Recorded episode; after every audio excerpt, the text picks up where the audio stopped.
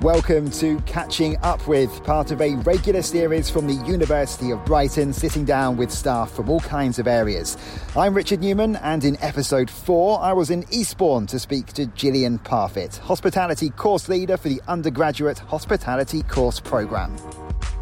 I teach on the first and second levels of all the hospitality courses, and also I work as part of the work placement team, helping the students find and source and supervise their work placements where they go out to work in the industry for the full year. Gillian, you're the first from the academic background we've uh, spoken to here, so no pressure, no pressure here. Uh, what sparked your interest in this then? What what got you to this point? This is this is a well-known story that I tell all the students. It was one gentleman many years ago. I always loved going and staying in hotels with my parents. And when I was probably about 11 or 12, it was about the first time that you were allowed down to eat in the hotel restaurant for dinner. Otherwise, it was the children's tea sitting in the posh restaurant. Um, he it was a small hotel. He was the owner operator, so he was the one that served dinner for us. And to cut a long story short, I totally upset my dinner from the table into my lap. So my plate was far too close to the end. And I could have been absolutely mortified, etc. But he was so calm, so smooth. He walked over, he picked up my napkin with the four corners, took it away. Smoothly out came another napkin, another meal for me. And he made me feel special as opposed to really, really silly. And I thought, I want to do that. I want to make every customer who comes into my building, my restaurant, my bar, anywhere that I work in the future, I want to make them feel special and he was just he was just perfect in my eyes as a small person. Made me feel like the only person in the world that it mattered to. So that was the spark. Yes. And uh, what what went on from there then? How have you got to have you come about to this university I think it was going into. I, from then, I knew what I wanted to do. I knew I wanted to go into hospitality.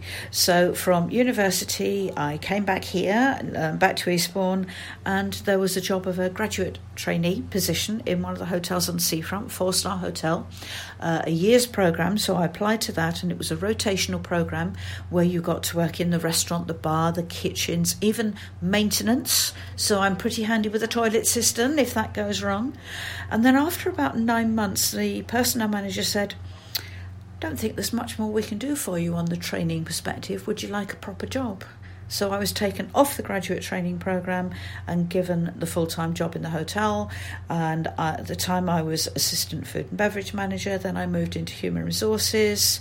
I spent time at other hotels in the group. And then the university approached me because of contacts I had with the university and said, just a little couple of things that you might be interested in. Never went through my mind at all getting into teaching academia. Best move I ever made. Great. And what do you love most about what you do? It's quite a general question, I guess. They're asking you to pick a maybe a couple. Uh, it's got to be working with the students. It really has. And it can be anything as small as a student walking out of a class saying, hey, that was really good, but what do I think about this? What can I read more to get more knowledge? It can be the location of where we are because I can walk up to the top of the Eastbourne buildings and I can look out over the sea and the, the, the downs. That's brilliant.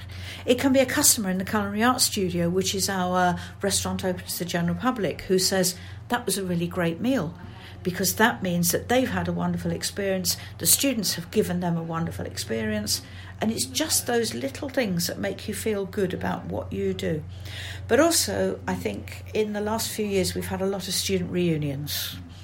And last year, we met students who left in 19, two years ago, 1996. And over 100 of the hospitality and tourism students came back to Eastbourne for the weekend and seeing where they are now. And honestly, some of their faces as they walked through the door they hadn't changed a bit. They were walking in saying, Hello, Gillian, how are you? Do you remember me? And I'm saying, Jenny, you look just the same. And again, it's that long term relationship. And now we call on them for guest speakers, placements, study visits. And it's a whole circle of learning from the new students that come in right the way through to 10, 15 years down the line. It's clearly very, very rewarding then. Um, so this is a bit of a tricky question, really, I guess. But can you? Is there a, a single moment that you can pull out as one of like a, a real highlight for you? No, I think to me, in the jobs that I've had within the industry and now at the university, it's that fact that, like hospitality in general, every day is different. And if I go home at the end of the day thinking I've done something good, I've done something helpful to the students, there's been a good student experience, that's what makes it worthwhile. I don't think I could highlight any one particular thing. It's nice when um, I've had colleagues from, um, I, I, also work with the University's International College in Brighton. Mm-hmm. And they gave me an award a few years ago for one of the most helpful people. But again, it was voted for by the students. Mm-hmm. And that's what makes it worthwhile. It's knowing that they think you've held a, done something really helpful for them. And we've already talked about who your, I guess, this man from all those years ago is the person that's basically influenced you in your career. It has such a such a big impact on you. He is. I think he was. He's what made me wanted to get into hospitality. When I decided that, my father always said, and bear in mind, this is at the time when the economic situation was going up and down and up and down. And my father always supported me and said, whatever anybody else wants to do in life, they're always going to want holidays and they're always going to want food and drink. So I knew I was going into a career where there would always be a working position for me. But then it's the media is great in terms of what that produces for students nowadays, and you can learn so much from some of these programs that are on the television coming out now. Um, I'm not saying that I would be, I would hold up any celebrity chef who is the icon, but it's people who are passionate about what they do and how they get that across to other people. And that's what I would like to think I can do. I always say to my students, I'm not here to teach you.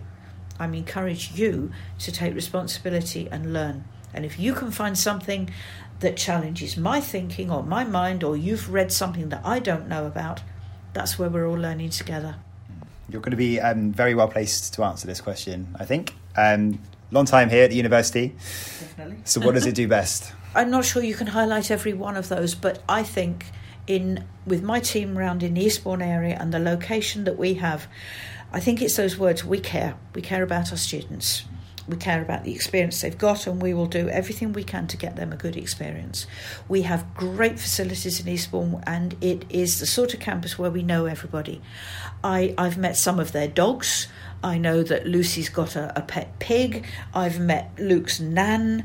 And that's the great thing about having what we call a community feel of, yes, a smaller number of students than Brighton, obviously but that makes sure that we know every student and we care about each student. Okay, on to some quick fire questions about yourself outside of work, Gillian. Yeah. Um, so, first of all, favourite place in Sussex? Ah, I thought about that when you sent me some questions. Two. Can I mention two, please? Giving away the magic of the podcast. Ah, I do beg your pardon. the first one, every time I drive into Eastbourne, from Brighton to Eastbourne, over the Beachy Head Road from East Dean, it's the view. You can see Hastings, you can see Folkestone, you can see Stone Cross, Stonecross, Zoo, and on a day like today, which is absolutely brilliant sunshine out there, it's such a great place to be.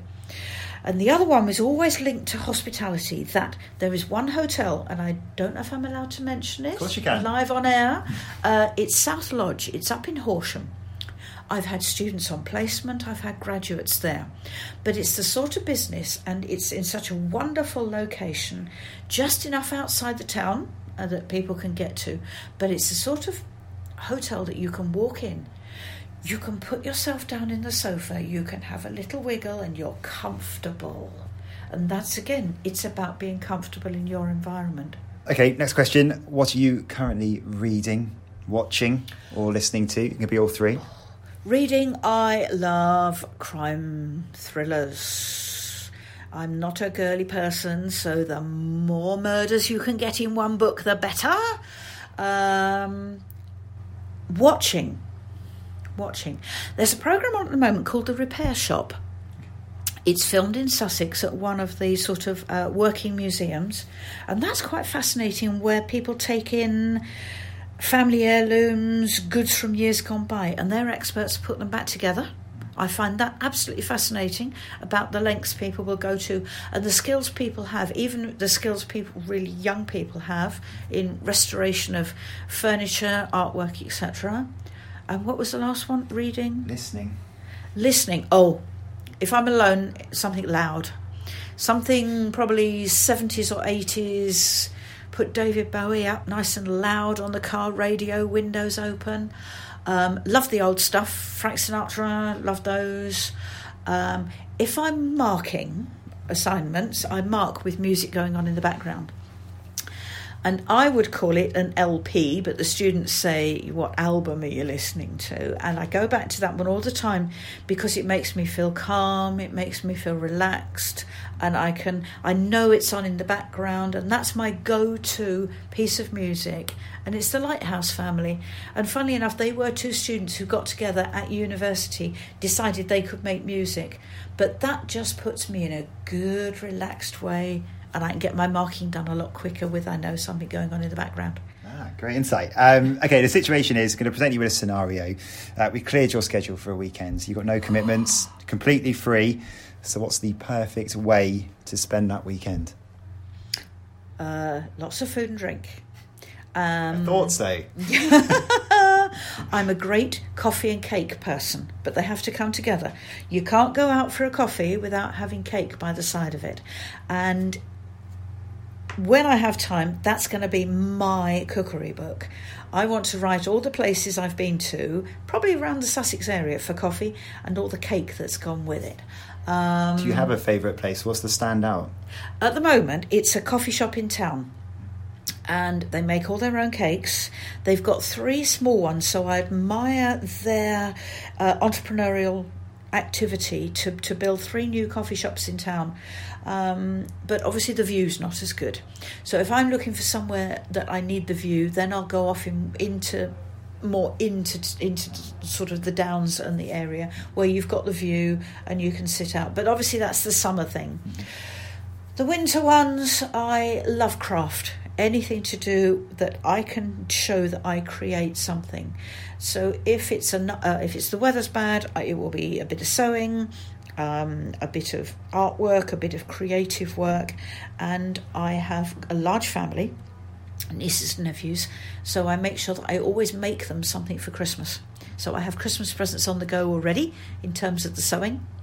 Uh, long hot bubble bath, always a good thing to do, and then uh, back to the food side. It's always a time to experiment at the weekends. And that's how new recipes are created because midweek, when you're getting home and you, you want something, that functions as the dinner. But at the weekend, when there's more time, let's try something different, I think. It becomes a bit of an event. Oh, absolutely. Yeah. Absolutely. With the loud music going on at the same time in the kitchen. That sounds pretty perfect to me. Um, finally, then, again, and this one is always difficult to narrow down just to three people. Uh, you could invite to dinner uh, if it's at a weekend, then they're getting something special, obviously, as we've just discovered. Um, so, three people, past or present, who are they going to be? Uh, present, David Attenborough. Again, passionate about what he does, but again, he's been doing it for so many years, and I think now he is making people sit up and listen. Uh, especially with things like the plastic drinking straws and what what we are doing to the environment. Um, I find him interesting to listen to, but also it's all of the senses. So you're listening to him, you're watching the imagery that's coming out, and maybe if I did him a good meal, he would do me a guest speaker slot, maybe. Um, past Churchill, Winston Churchill. Um, and that is again linked to my father. Big, you know, close family ties there. My father actually met him and knew him during the war, and never called him Churchill. He was always called the Great Man. Um, and I think then, because obviously at the time my father couldn't talk about what went on with the war, it would be nice to listen to some of those. Last one. Then that's the serious one, a fun one. Um, one of the James Bonds. Ooh in one? character. Ah, in, now, in character. In character. Okay. Yes. Can, are not, they allowed to break character at all? No, have to no, be James no, no, Bond. No, in character, and it would have to be in my order. It would have to be Pierce Brosnan. Sorry, is this from back? Is this from worst to best or best uh, to worst? Best to worst. Okay. Oh, best to best to not, not as good. Yes, yeah. right. Uh, Pierce Brosnan. Okay, he's the top one. He's the top one. Then Sean Connery, but Roger Moore is just that far behind. Then I'm a bit ambivalent about Timothy Dalton and um, George, oh, Lazenby. But unfortunately, I would put Daniel Craig right down the bottom. Oh. But I love the music. I love the escapism. And my daughter's bought me the box sets for my birthday. Um, and it's just fun it's just something to lose yourself in. But actually, when you look at them, some of the gadgetry that they were showing in those films years and years ago uh, is what we're having now. Things like the watches that do all of these things, mobile phones, they were well before their time in designing some of the gadgetry. That's a very highly debatable subject about who's the best Bond. So, whilst you're on the subject, then you might as well tell me what's the best Bond film? Uh, Live and Let Die. I know it's Roger Moore and I know he was number three, but again, it's linked to the loud music. It's linked to the spectacle of what they were doing with all of the um, the the chase with the double decker bus is just it's just fantastic. And people who thought about the double decker bus going under the archway with the top of the double decker bus coming off, the alligators, the crocodiles. Um, so, no, that's the one. And that brings to an end another episode of Catching Up With. My thanks to Gillian Parfit. If you're not already, remember you can listen to this podcast through Spotify and Google Podcasts. You can also subscribe so you don't miss another episode. We'll be back with a new edition in a fortnight. For now, though, it's goodbye.